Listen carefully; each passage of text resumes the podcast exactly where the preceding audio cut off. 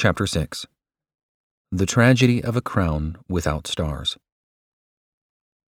If Solomon was right when he said, He who is wise wins souls, Proverbs chapter 11 verse 30, and Daniel when he said, Those who lead the many to righteousness like the stars forever and ever, Daniel chapter 12 verse 3, then it follows that every Christian ought to be a soul winner. Whatever a Christian's occupation may be, it is his business to win souls. Neglect to do it means failure in this life and chagrin and remorse in the life to come. There is a profound lesson in the story of a lady who died and went to heaven. As she walked the golden streets, she noticed everyone staring at her. At length, this became so annoying that she said to the angel who accompanied her, Why do the people gaze at me? Is there anything odd in my attire? Oh, no, said the angel. But I suppose you know that there are no stars in your crown. She snatched off her crown, and sure enough, there was not a single star in it, while all around, as far as she could see, the crowns had stars in them, and some were fairly radiant with stars representing souls won to Christ. She was so grieved that she went to our Heavenly Father and begged to return to earth for a little while, that she might win at least a few stars and not be so conspicuous in heaven. The request was refused. She pled so earnestly that she woke up. It was only a dream. I am afraid that some of God's children are going through life so thoughtlessly, and, shall I say it, so selfishly, that they will awake in heaven some day to find that there are no stars in their crown, and that it is no dream either, but an awful, sad reality. One of the saddest persons I ever met was a lady who said to me, I am the daughter of a minister and a graduate of Wellesley College. I have taught in Sunday school ever since I was 15 years old, yet to the best of my knowledge, I have never led a single soul to Christ. I thought that all of your boys became Christians last Sunday.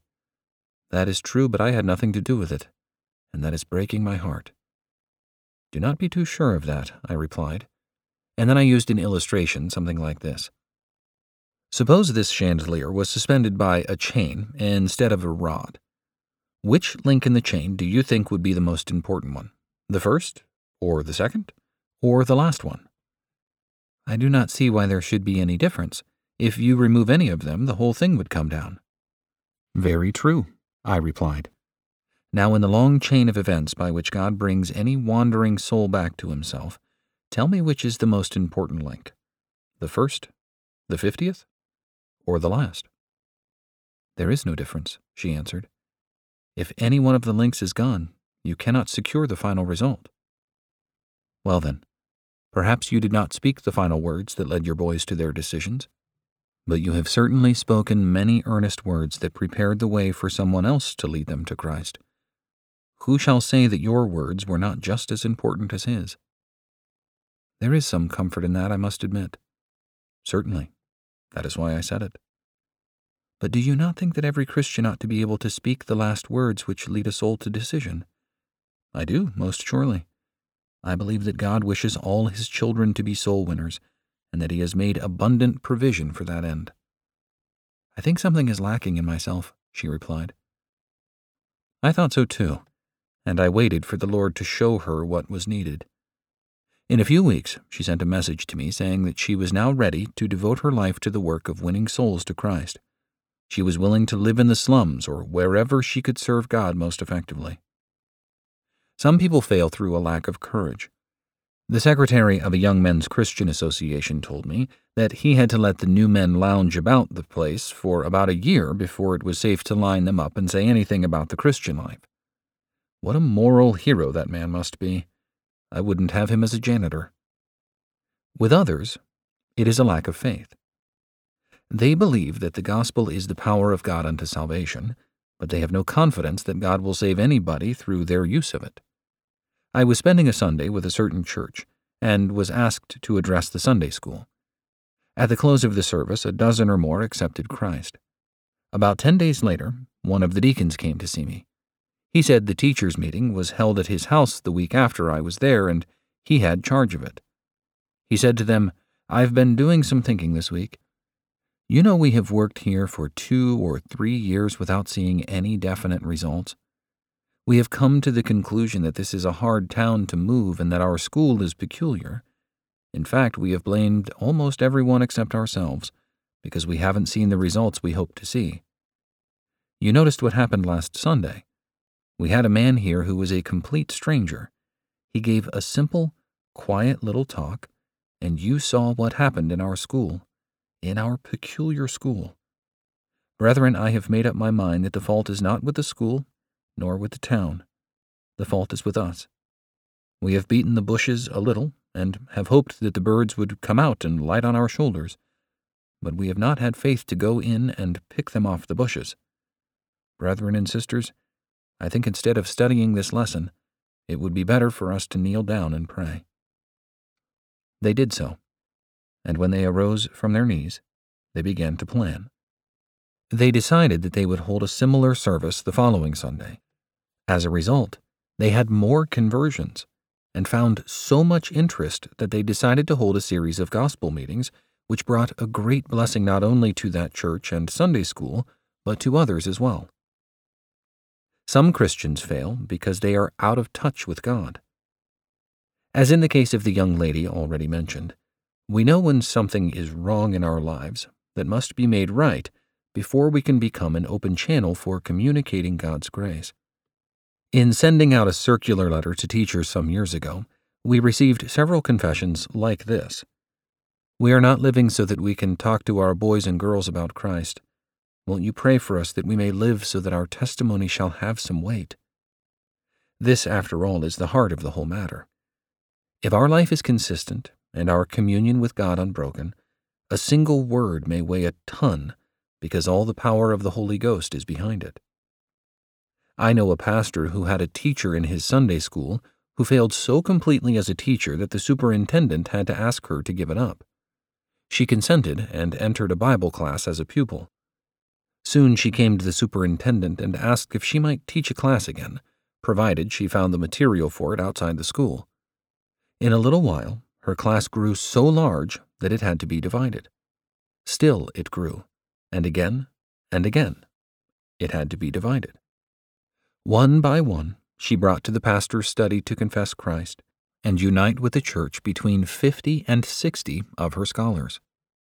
When questioned afterward about her success and reminded of her failure in the first class, she said, That first class was my class. I taught it with my own strength and with my own methods. The second class was Christ's class. When a new girl came in, I gave her back to Christ as a mother might her babe. I held her there in the arms of Christ and let Him guide and teach her. The same pastor had another teacher who, for eight years at every communion service, brought someone from her class to unite with the church. When we live in such close and conscious fellowship with the Master, so that all we say and do is done as His representative, it is easy for Him to pour His grace through us as an open channel.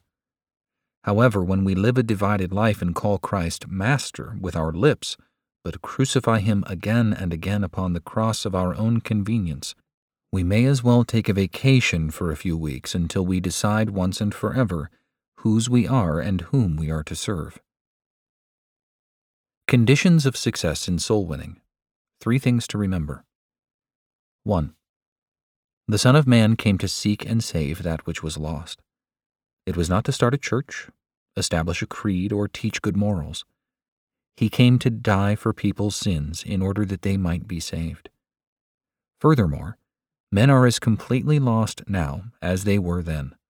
Civilization has done away with some of the cruelty and barbarism in the world, but human nature is precisely the same today as it was 2,000 years ago. It is thoroughly selfish and sinful, and nothing but the grace of God can make it otherwise. John chapter 3 verse 18 and verse 19, 1 Corinthians chapter 2 verse 14, Ephesians chapter 4 verse 18. No matter how amiable, honorable, and public spirited a man may be, without Christ, he is lost and needs to be saved. He who believes in the Son has eternal life, but he who does not obey the Son will not see life, but the wrath of God abides on him. John chapter 3 verse 36. That is, he is spiritually dead. 2. Remember that the Lord Jesus will save some souls through you if you cooperate with him. You have some gifts and influence. If you consecrate your gifts and influence to the service of Christ, he will certainly use them to win some of your friends to himself. While Jesus was in the world, he was the light of the world. But now that he is gone, you are the light of the world. Matthew chapter 5 verse 14. And your mission is to so shine as to guide others out of darkness into the marvelous light of God. 3. Remember that Jesus will furnish all the equipment you need. Do you lack wisdom? For I will give you utterance and wisdom which none of your opponents will be able to resist or refute. Luke chapter 21 verse 15. Do you lack courage? Have I not commanded you? Be strong and courageous.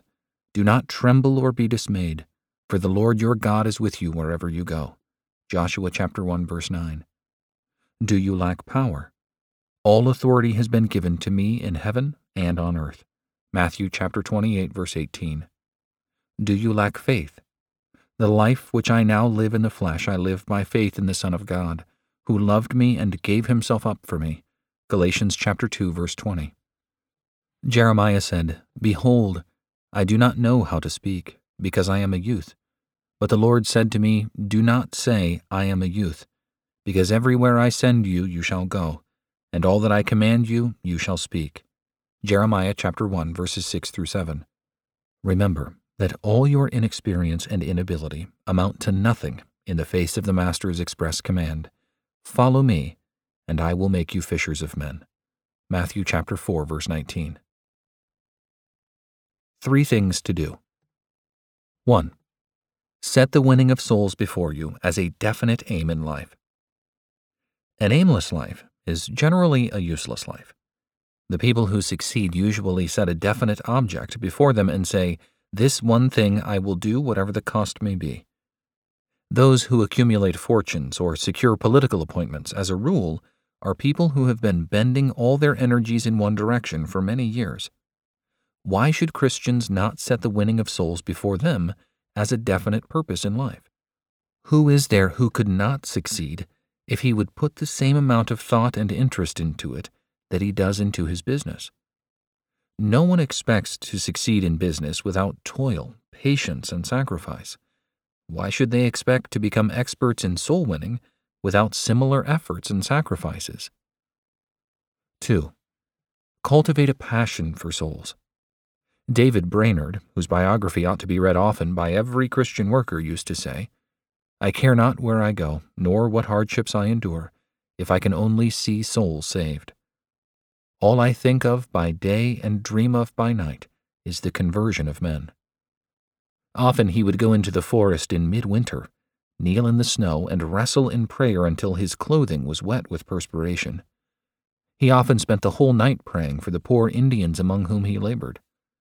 In almost every such instance, one will find in his diary two or three days after an entry such as this Today, as I preached the word, the power of God came down upon those stolid, immovable Indians and melted and broke their hearts and swept them into the kingdom by scores.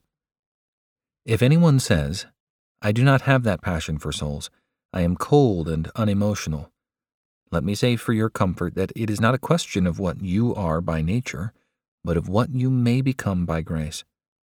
The Lord Jesus was tender and sympathetic, was he not? Well, it is the mission of the Holy Spirit to reproduce in you the life of the Lord Jesus in all its fullness. This includes his principles and feelings, his tender compassion, boundless love, and heaven moving faith. All this is your birthright. 3. Begin and continue all your work with prayer. Pray for all men. 1 Timothy chapter 2 verses 1 through 4. I urge that entreaties and prayers, petitions and thanksgivings be made on behalf of all men. One advantage of praying daily for each man, woman, and child on the face of the earth is that you never meet a person you have not prayed for many times. Make a list of half a dozen or more persons in whom you are especially interested, and make them an object of daily intercession while looking for their conversion. A Sunday school teacher who began praying for his class had the pleasure of seeing 11 young men converted in a few weeks.